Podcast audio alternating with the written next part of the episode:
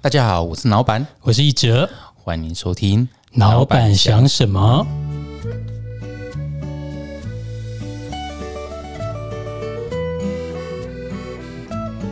这集啊，我们邀到了我心目中的一个女英雄，因 此啊，是来佩霞。嗨，两位好，那各位老板的朋友们，大家好。那开始前，我觉得跟。来点不一样的吧，我们先 check in 一下。我觉得我跟 John 可能都有点兴奋，也有点紧张。对对对。那包括我自己跟 John 跟佩霞姐，那我们就讲讲你现在想说的话，让自己能够更靠近你自己，这样就可以了。好，我现在眼前望出去的是呃一片树林，好，那个有山，然后有。今天天气，现在的天气是阴阴的，所以特别让人觉得放松。那这种天气通常会很多的人会觉得有一点忧郁啊，就是因为阴天嘛。那天气跟人的心情是是很有相关性的，所以。呃，也就会让人可以慢下来，然后脑子也会比较慢一点，心情是兴奋的，因为今天除了老板以外，我们又我又认识了一则新的朋友。那知道你也是，呃，你们两位都是在身心灵这个领域充满了好奇啊，或甚至于可能是专业。那呃，对于一哲我熟悉。没有那么深，但是借由今天的对话，我相信我对两位可以有更深的认识跟了解。那也很兴奋，可以把我呃此刻呃凝结之前所有的经验，可以在这里跟你们大家一起分享，这是兴奋的事情。我呢，我其实是哇。刚从内观中心出来十天，所以那出来十天就继续立刻工作三天，就觉得哇，工作好累哦，太久没有工作了。所以来刚刚上山这个花园新店的花园新城的时候，我就开始在打哈欠了，然后就觉得好想休息。我中午就来了，然后然后呃，我就想说，嗯，我为了佩霞姐，我一定要养精蓄锐这样子，所以。睡完了觉，刚刚还去打坐静心了一下，就觉得哦，好像胸口闷闷的地方和肩膀刚刚沉重的地方就没了，就觉得很轻松。然后刚刚就跟先跟佩霞姐在旁边再聊了一下，就觉得哇，对她的人生的产生了很多很多的好奇心，就想要等一下这好奇心，我们就想要为大家来，就是说跟她分享我好奇在哪边。嗯，好，大家我是一哲。呃，刚刚佩霞姐说前面看到一片树林。其实前面那个树林，昨天还出现一只飞鼠。飞 鼠对飞鼠就是原住民最喜欢的飞鼠啊呀呀！对，然后呃，此刻呢，其实刚刚一分钟前，我心里在想，我应该叫叫佩霞老师还是佩霞姐？那个刹那是有点紧张跟害羞的。但讲出佩霞姐之后，就觉得哇哦，一切就感觉就更自然、更对了，这样子。对了，我我我资我的资历够了，够了。你们叫我佩霞姐，OK，可以，好，可以。对，那就感觉现在我人也回来了，然后就很期待待会我们会聊什么。可能有些生发性的一些对话，可能有些有些对有些提问会是很 one on one 的提问先开始，那后面可能有一些生发性的对话会慢慢的发生，这样子。嗯嗯，没问题。那我们先来一零一最简单的一些对话，让大家比较了解佩霞姐这样子。好，我我们的 T A 通常都是三十岁到四十岁左右，所以可能有些人还对佩霞姐的一些经历不太清楚。通常现在的人知道你都是隋唐的那个婆婆比较多这样子，但是我更好奇的是，嗯，佩霞姐从演艺人员一开始啊，然后。到最后这几年，渐渐走进去身心灵的状态，从 TEDx 那个演讲啊，回家，然后到后来出了这两本书啊，我想好好跟你说话，跟转念的力量都是非常 powerful，嗯，非暴力沟通就觉得很棒。就是到底是什么样的经历，突然会让你可能在中年左右的时候往内走，还是你其实很我知道你很早就往内走了？如何有那个往内走的那一个觉醒？这我相信是很多人，我身边的人也是。我现在我发现身边人遇到这样的困顿。好，呃，其实这个话题我就可以说三天了。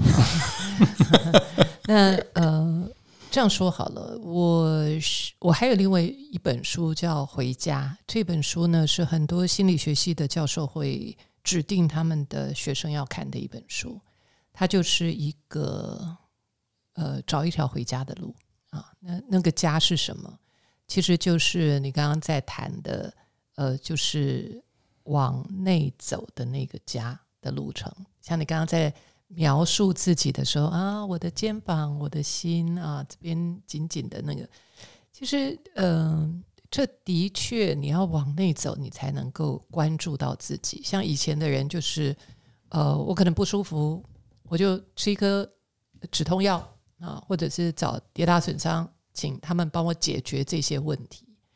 那以往都是用这样的方法，就是头痛医头，脚痛医脚。那慢慢的，当你接触心理学之后，你就会发现说，那些痛其实都是一种征兆，就是就是一种外显，但是主因应该还有别的所以不能够用呃以往看病的方式，就是痛就把它弄掉啊就可以了，因为。呃，你就算你把它弄掉，它还会再来，因为根本没有去处理。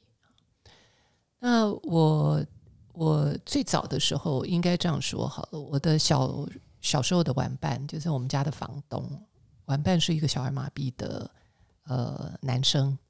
那他跟我算是同年，虽然他大我一岁，所以从很小的时候我就背着他到处乱跑。那对于弱势。我就有特别的一种呃连接。那我觉得我自己也是个弱势，因为我是在当时他们讲的混血儿 i n o c o 啊，他毕竟是少数了，我不能讲他弱势，但是他是少数。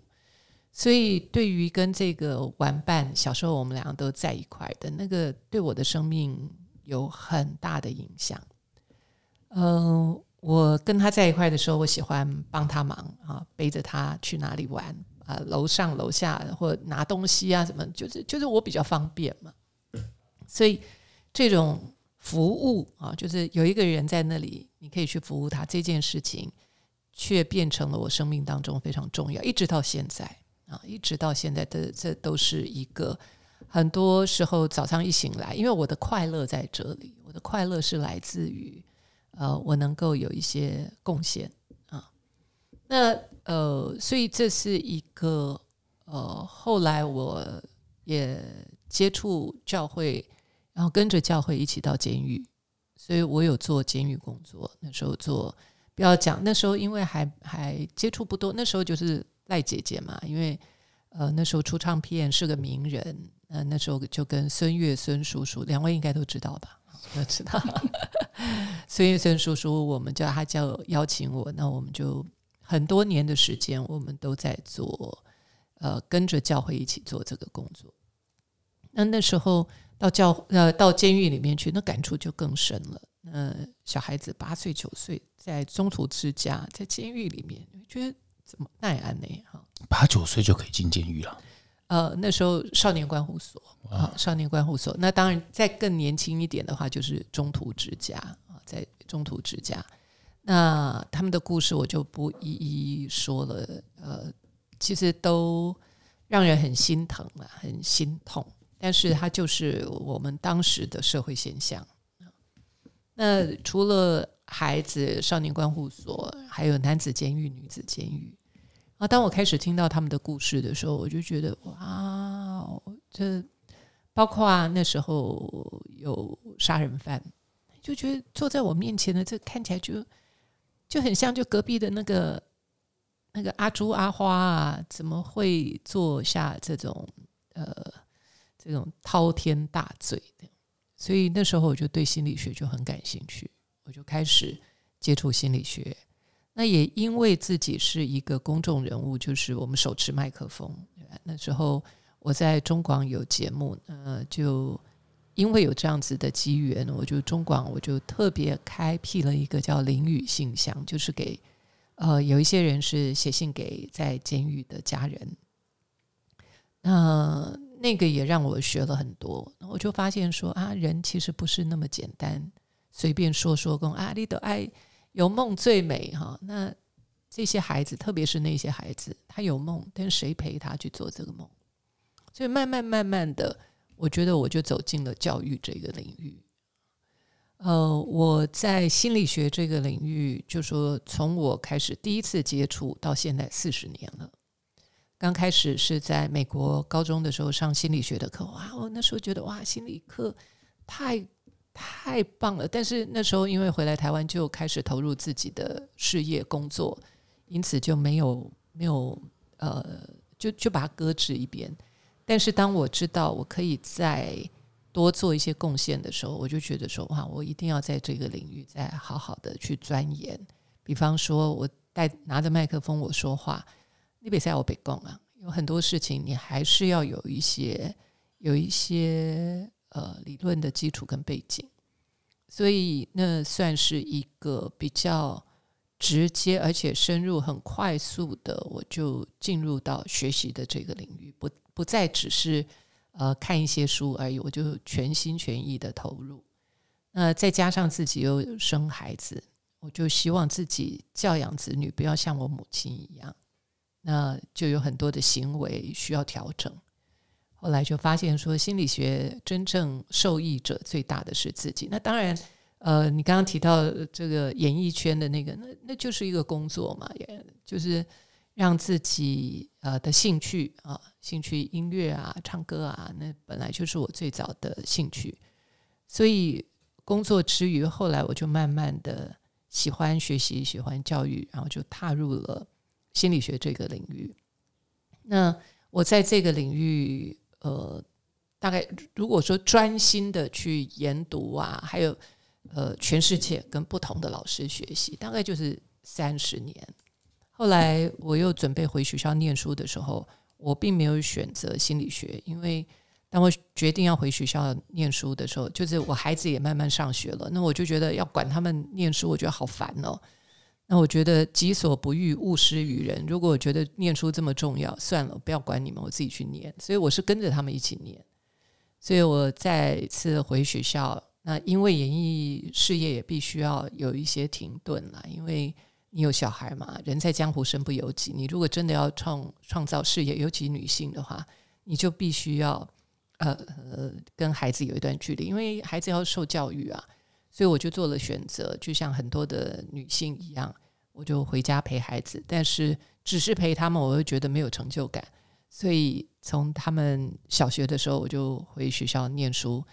他们大学毕业，我也博士拿到了。然后呃，后来最近的这几年，我又在念 Harvard 的一些课程。刚好 Pandemic，我觉得太棒了，有有很多的课程是就是线上，所以呃。比方说，像早上我可能啊，昨天晚上我就上课上到半夜两三点钟啊，就是因为跟美国的时间，呃，就是我觉得终身学习这件事情带给我无限的快乐。像现在我就会已经安排到大概接下来五年，我想要学的东西，我大概都已经有想法了，所以人生就会觉得好。对生命充满了好奇，对学习、对知识充满了好奇，这也就是正向心理学里面在谈的，就是当我们看到自己在成长的时候，你就会快乐。嗯，那我已经替我未来的五年的快乐已经开始做安排了，所以我可以 打刚龙花花嘻嘻眼呢。我觉得这里面有一个很重要的因素是，我知道我想干嘛，我也知道我要往哪里去。然后我也知道，就是有大目标，然后小目标也有。我就是每天把自己照顾的好好的，然后身边周围的人有状况就就来找我，那我能够提供什么我就提供什么。那这些我就觉得，嗯嗯，就会觉得这样的安排，我真的会想多留在这个世界上久一点。嗯，我刚刚听到那个终身学习的怕非常有感觉。然后我发现很多人可能到了大学毕业后。他接下来人生都在 output，都一直在输出，很少输入，就是在学新东西。啊尤其到中年之后，我爸爸妈妈就有点像是，我想认识很多中年以后的都是老年都是这样，比较少在 input 在学更多东西。但是重点是如何知道自己想要干嘛？很多人好像都不太知道自己想要干嘛。哎，啊，这个我觉得这个很难。如何知道自己接下来要做要做什么？这个这个，我觉得有些时候是太小看自己了，嗯，就觉得自己在做的事情没什么意义，所以会觉得好像不值得投资，这样不值得投资自己。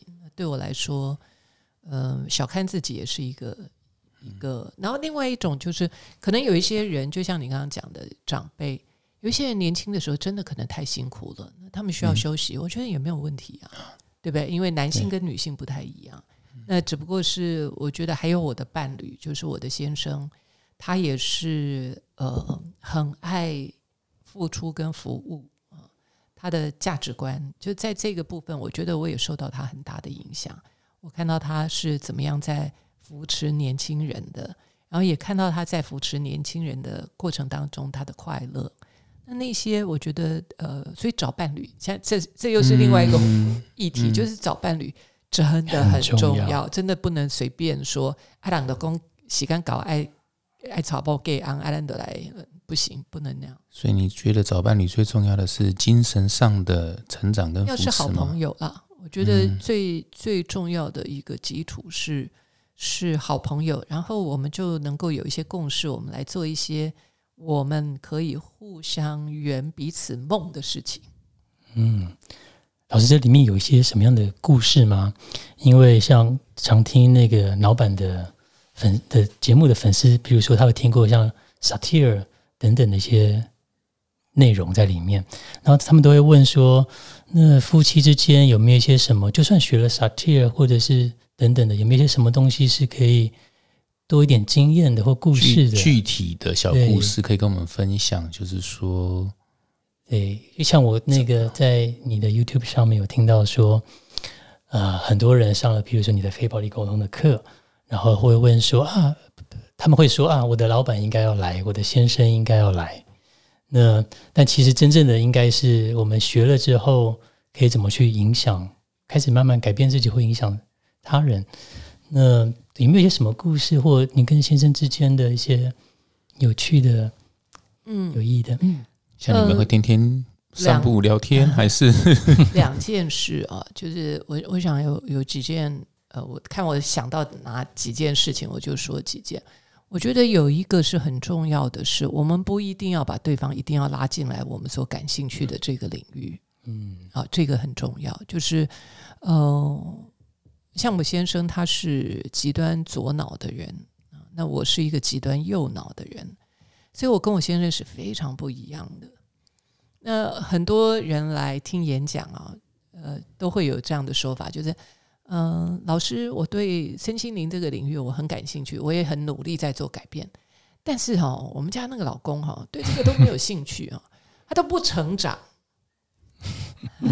然后我的回应，我的回答通常会是：我说，成长这条道路，如果我们觉得，嗯，我们如果走在这条道路上，然后觉得对方实在是很不 OK，而且越来越不 OK，那你走的这条路可能走偏了。嗯，就是，这是我心里面一个很想要跟大家分享的，就是说，是我对这件事情我感兴趣。但是对方不感兴趣，我就要我就要觉得他比较 low，那那这绝对不是学身心灵的，或者是心理学或自我探索应该有的一个结论吧。嗯，那学这个其实是学这个是我们要学，学了以后应该是我们要懂得更多的包容才对呀。那不然我如果我如果学了以后，我觉得你你都不长进。我跟你讲，我我觉得他也不会想要跟我走在这条路上，因为越走脸色越难看，然后越觉得自己没有价值。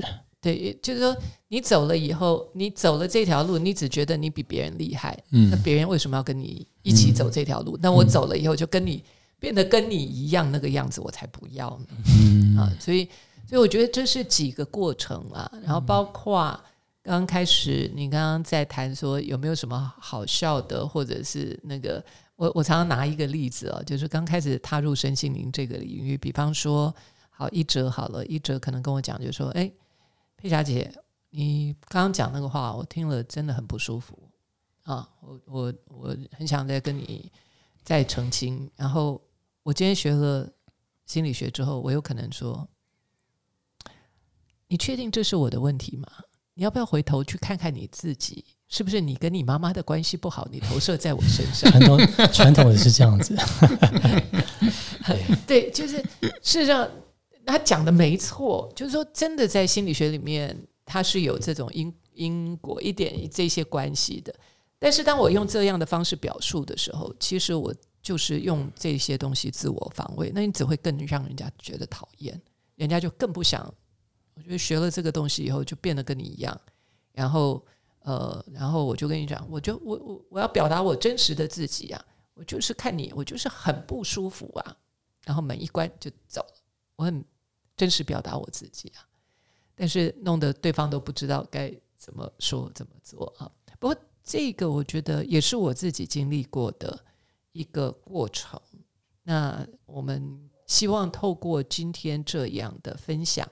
如果我们有发现自己掉入这样的过程里面的时候，就让这个过程时间短一点吧，你不要待在里面太久，就赶快出来。因为，因为当我们在学习这个领域的时候，我自己是越来越看到别人的难处，然后越来越看到我跟别人中间的鸿沟，那是我想要去学习把这个鸿沟。把它呃搭出那个桥梁，所以这个是我的选择，而不是我学了以后就觉得说阿丁加朗奈东不长进啊，然后讲海呢啊那样，所以这是我能够想到，当我们走在这条道路上，所以像我跟我先生的话，像刚开始的时候，我在走身心灵这个领域的时候，我从来不会觉得说他应该要来进来我的世界，不会，嗯，那他也不会觉得说我一定要进入他的。那个专业领域的那个世界，但是因为我们两个很爱在一块儿，嗯，所以呃，像他的朋友的聚会，他就会找我去。那我挖 hold 到底呢，然后又又还又还蛮事项，又有些时候还蛮搞笑，有幽默感，嗯。那他们就他的朋友都很喜欢我，这是我先生说的，所以我就会常常参与他们的活动。那听多了他的世界之后。我现在对投资啊，对于呃高科技啊这些，我多少有一点点概念，所以我不是改变。我觉得还有另外一个，就是我可以分享的，就是很多时候人家会讲的“爱丽都爱盖”了哈，嗯嗯，那个听起来不舒服。对呀，因为因为表示说啊，我想呢啊，我下面怪怪盖哈，所以我常常会用另外一种方式说，其实你不需要改，你只是扩大你的视野。跟扩大、扩展你的能力啊，那所以听起来就不一样。所以语言是非常重要的。而最近过去从非暴力沟通啦，或者是呃，我后来在 Harvard 学的一些像 negotiation persuasion，也就是什么谈判力啦、呃说服力啦、影响力啦，包括呃呃调停啦、协商啦这些，其实它是高度要善用语言。那语言其实是很有。能量的，我们如果没有用好，就会让人呃骄恶。但是如果语言我们使用得当的话，其实你是很容易邀请对方跟我们合作，也可以有友好的关系。所以我才会在前两年，我就呃成立一个中华好好说话学会，希望让大家对于语言这件事情能够有更高度的呃醒思、跟自觉、跟觉醒。语言非常的美，但是当我们只是活在旧有的习惯，而那个习惯一而再再而三为我们带来了人跟人跟冲突的话，那真的是需要调整，而且需要呃，如果你希望改善人际关系的话，如果你希望能够接触到更多人的话，如果你希望这个世界更愿意跟你合作的话，我觉得语言绝对绝对是。我们要多花一点时间进入的一个领域。那回到你刚刚说那个呃，我跟我先生的关系，我觉得在这一点，我们两个都谨守分寸，就是说话这件事情，我们是小心翼翼的。哦，即便是结婚这么久了，对，应该啊，因为嗯因为我在讲说，呃，我想要拥有一个幸福的人生，对不对？幸福是什么？当当我们把它拆解开来，幸福的人生是什么？你觉得？你觉得幸福的人生是什么？我会想到 PERMA 那个正向心理学那五 PERMA 那五个东西，对，是什么？嗯，正向的关系，然后呃正向情绪，然后呃关系正向的关系，然后投入能够有心流的状态，然后有有成长。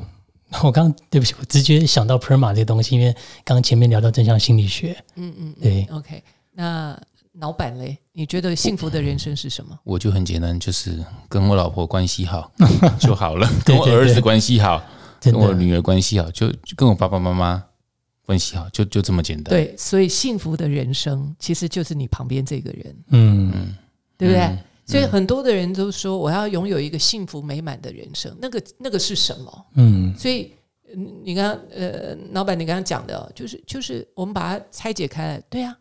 那如果我的幸福的人生就是旁边这个人，你不应该好好说话吗？嗯，因为他就是决定你幸不幸福的 重要关系人啊。所以我们话怎么可以乱讲？就这么简单呐、哦老师你说那个好好分寸，说话啊、语言啊，你当你那样讲的时候，我会想到那个不小心讲到老师了，对不对？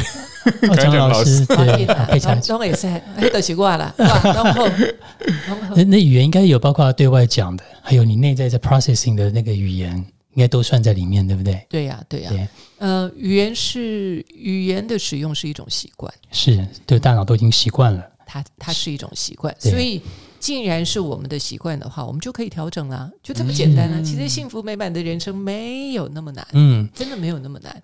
那呃，但是就是因为习惯阻碍了我们拥有美好的人生。是，哦过去的旧的习性反应，对，这个内观的也很像。对，不要升起旧的习性反应，那我有个问题，二零二，哈哈哈哈比较深一点哦，呃，听众们注意了。没有啦，因为书上面有说，老师你从四十年前开始接触心理学，三十年前做开始心灵的，二十年开二十年前开始做转念这样子。那我们有观察到，稍微留意，就是最近老师的书这两年比较出的比较密集一点，是跟非暴力沟通跟转念有关。那我因为我自己也是做这方面的工作，我就会也会有点好奇，就是哇，这么多年沉浸在这种自我成长的这个领域里面，那最终这两三年收到这两本书，可能它是一个选择，它它可能不是不一定是个偶然。然后又想到这两三年的世界的动荡这么的多，很多的人是，有的人是可以很好的面对，但我猜很多的人是活在这种无奈跟无常之中这样子。所以如果从同时，我猜可能多数的人不知道非暴力沟通跟转念，可能不一定，我们不一定要讲很细很细的话。那老师你会怎么说？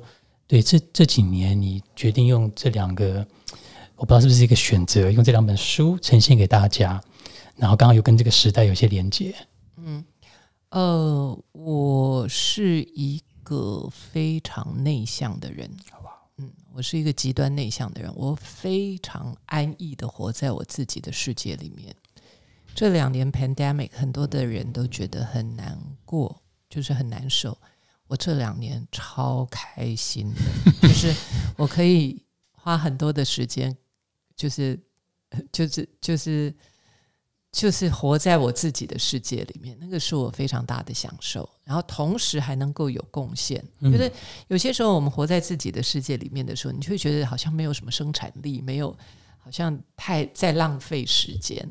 那我觉得很棒的是，很美的是，我找到了我同时还可以享受我一个人的时间，同时又可以跟世界分享，然后分享出来的东西又有意义。所以，像我我在 YouTube 呃这一年半有一个频道叫 Doctor 赖佩霞，呃，会有一个 Doctor 赖佩霞是想要区分以前在演艺圈大家对赖佩霞歌手啦、主持人啊那个角色，所以在在呃这两年当中，一个是我可以坐在家里面跟全世界啊，因为我们看我们频道的人有来自全世界华人那样，只要听得懂华语的，所以能够坐在家里跟全世界分享，那书也是嘛，我就觉得这是一个太适合我的呃工作了啊。那呃，我不是一个喜欢呃热闹的人。啊，那可能我不知道别人对看我是什么样子。我我是因为我去阳明交大教书之后，我才很仔细的去看这件事情。因为呃，我在教的是自工学系，呃，自工学院，那这些孩子就是呃，我们学校最优秀的。我觉得啦，我当然自己觉得他们是最优秀的。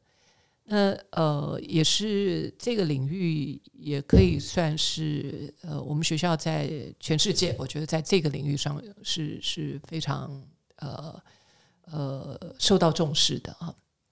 我在看他们的时候，你可以想象，呃，所谓的他们都会用“宅男”这两个字来来介绍这种呃科技男呃或科技女生，他们基本上都不是太爱说话，嗯。啊，那甚至于也都是比较内向，那也就是因为这样，我才回过头去看的时候，我就发现说，其实这就是我啊，我就是这样。所以，当我在跟他们教沟通这件事情的时候，我觉得越来越驾轻就熟。那我就发现，我就跟他讲，其实你不需要很爱说话，你可以保持内向啊，没有问题。但是就是因为你内向，所以你要知道该说些什么，你话不用多。但是该说的你要说清楚，才能够完成沟通这件事情。是，所以呃，第一个就是我刚刚提到说，在 pandemic 这一段时间，我是非常享受的。然后另外一个，为什么会这两本书？其实我的书都是别人邀约，就是说他们想要这个东西，那我就给啊，就是我。我在带课程，我自己在开课这么多年，我们都是等学生准备好了，老师就出现了。我不是那种会啊，我们我们 很多的人就会觉得，像我们跟我一起工作的人，他们就会觉得哇有点难。老师，我们可不可以把一年的计划哦就这样？我说，当没有人需要我们的时候，我们去计划那干嘛嘞？啊，但是当他们需要我们的时候，我们就出现就好啦啊。那因为我本来在做的事情就是自己喜欢做的事。因此，呃，我就是继续做我喜欢做的事，然后当别人有需要的时候来找我，我就尽力而而为，然后我有呃成人之美，好，就是你觉得我这个东西是有意义、有价值，那我就很愿意跟跟大家分享。那如果说你觉得不需要的时候，那我就我也好，因为我也很忙，我也可以就去忙别的事情，因为。就像我刚刚讲的，还有还有学习这件事情，因为我后来那么多年我都回学校去，所以我现在能够了解，真的很真真实的了解。他们说书中自有黄金屋，真的是有它的道理。也就是有很多其他的东西，其他的人事地物，我都必须要呃呃，有有太多无法预期的事情啊，人事地物。呃，变化性太大了。但是念书这件事情是我完完全全可以掌控的，我完全可以掌控的。而且只要老师告诉我，你只要做这些，然后我也只要做那些，然后我就把我眼前的事情做好，我做好我的研究啊，我就学到了，甚至于我就可以拿到我要的呃文凭啊或什么的。我我我就这样做，他好，他好单纯哦。然后我只要。我只要按照这个方式做，我就可以看到那个结果。所以，呃，如果世界有需要我的地方，要我多做一些什么，我就多做；如果没有，我就回归到我自己很爱学习的这条道路。那这个现在这个循环就是很简单，我本来就是不断的吸收，就算没有人要，我还是会不断吸收，因为这是我自己。觉得生命可以不断的成长的喜悦跟快乐，那刚刚好，我不断吸收的东西，有人需要我就 output，对不对？我就 input 之后我 output，然后 output 之后又有人愿意花钱，对，愿意付钱嗯，来来支持我的时候，我就觉得哇，那我赚了钱，我就又可以再去学习，是。然后学习以后我就可以再分享，所以我就是一直在这个循环里面。那我也后来因为年纪慢慢大了，我现在五十八岁了，年纪慢慢大了，也会想说，哎，只要你们呃需要，那我就我就一定就就参与，我就只要时间各方面可以，我就参与。那因为我也希望我来这个世界上走一遭，呃，能够留下对对人一些正面的影响，这样，就就这么简单。嗯，刚刚老师讲的后后半段说，你就是做你喜欢的，准备好，当世界有需要的时候，你就再分享出去。我觉得这是一个很好的一种状态，就是我们就是，尤其在这个世界这么动荡的时候，可能真的连愿景都看得不够清晰，可能未来一年都看得不够清晰。我们可能唯一能够做的，就是把当下我真的很想要做的做好。然后相信可能这世界上会有所需要。那这个东西如果能够碰在一起的时候，那个能量是最容易由内而外做出去的。那我有一个小小的好奇，就是老师你是本来就是这个样子吗？还是你是慢慢变成这个样子的？因为我觉得是一个很好的状态。嗯如果说你们有在学 satire，或者是现在呃房间也很流行的什么家族排列，对对不对？如果你你们都会知道，只要有一个新的人进来，动能就不一样。嗯，所以只要有一个新的观念进来，动能就不一样了。所以那个一定是不断不断的呃扩大跟成长的，然后思维啊，对事情的看法，对生命的看法，它一定会随着年纪而有所转变。那我本来就是，我觉得，我觉得人生啊，我越来越觉得人生就很简单，其实就是两件事，一个就是呃跟自己的自我对话，就是是否能够善待自己，这是跟自己的对话；另外一个就是你对你跟世界的对话。那这两者就造就了你的世界，就这么简单。所以，你如果希望你的世界是祥和的，那你就要学着怎么样用呃比较祥和的方式跟别人沟通。那呃，这样的人就会受你的吸引，受你的吸引之后，就会跟你在一块儿。那这就是你架架构出来的人生。那它的前提当然要是我要能够友善的自我对话，我才有可能。就是我如果对自己讲话很苛刻，我对我太太讲话应该不会太好听啊，对不对？嗯，因为我就会觉得啊，不来都是安那样，对呀、对吧？哈，啊，我都我都叫辛苦你那比赛就是我们就会很自然。那当我善待自己之后，当然有一些人是善待自己，不会善待别人，这这也有可能了。但是到后来，我觉得我们毕竟不是一个人生活在这个世界上嘛，就是我跟我所呃选择的人啊。那如果我能够友善的对待自己，那同时我也能够友善的对待我喜欢的这些人啊，就是我希望跟他们一起一起呃共创人生的人，那方法就显显而易见啦，很简单啊。我刚刚听到的，我想要总结，稍微把我刚刚理解的，就是脑袋里面整理一下。我听到的是，是不是多学习不同领域的东西，一直在吸收啊？人生一直在学习吸收的话，你的大脑可能可以接到比较多不一样的天线啊。那或许是，如果以商业模式来讲，这可能是机会点也会增加啊。如果不是讲商业模式的话，好像。呃，我我比较有一点像是说，哎，那个当世界对你有所要求的时候，你比较可以臣服或顺势而为的，就是做这件事情。没有的话也没关系，可是有的话，好像也是那种心想事成的力量，就是你希望你对这个世界好，世界上也真的会对你有所求，你那个察觉心好像会越来越强。嗯，因为你可以待在家里面一个人，你也可以选择就你跟你的亲密伴侣，然后你也可以选择你要去面对全世界，你要掌掌管一个国家都可以啊。就是我们是，嗯，有些时候是机会啊，呃，每一个人的机缘不一样嘛。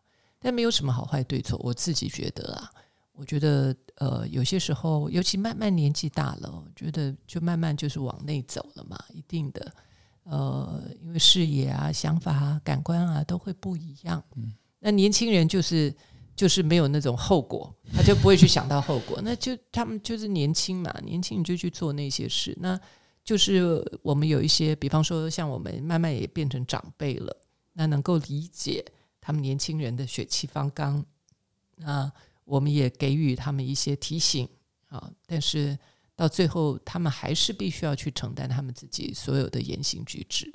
那身为长辈的我们，我觉得就是我一直都是这样了。我就我比较是在想，我自己想要成为一个什么样的人，然后用这样的方式来来呃，好像来带领我们的下一代那样。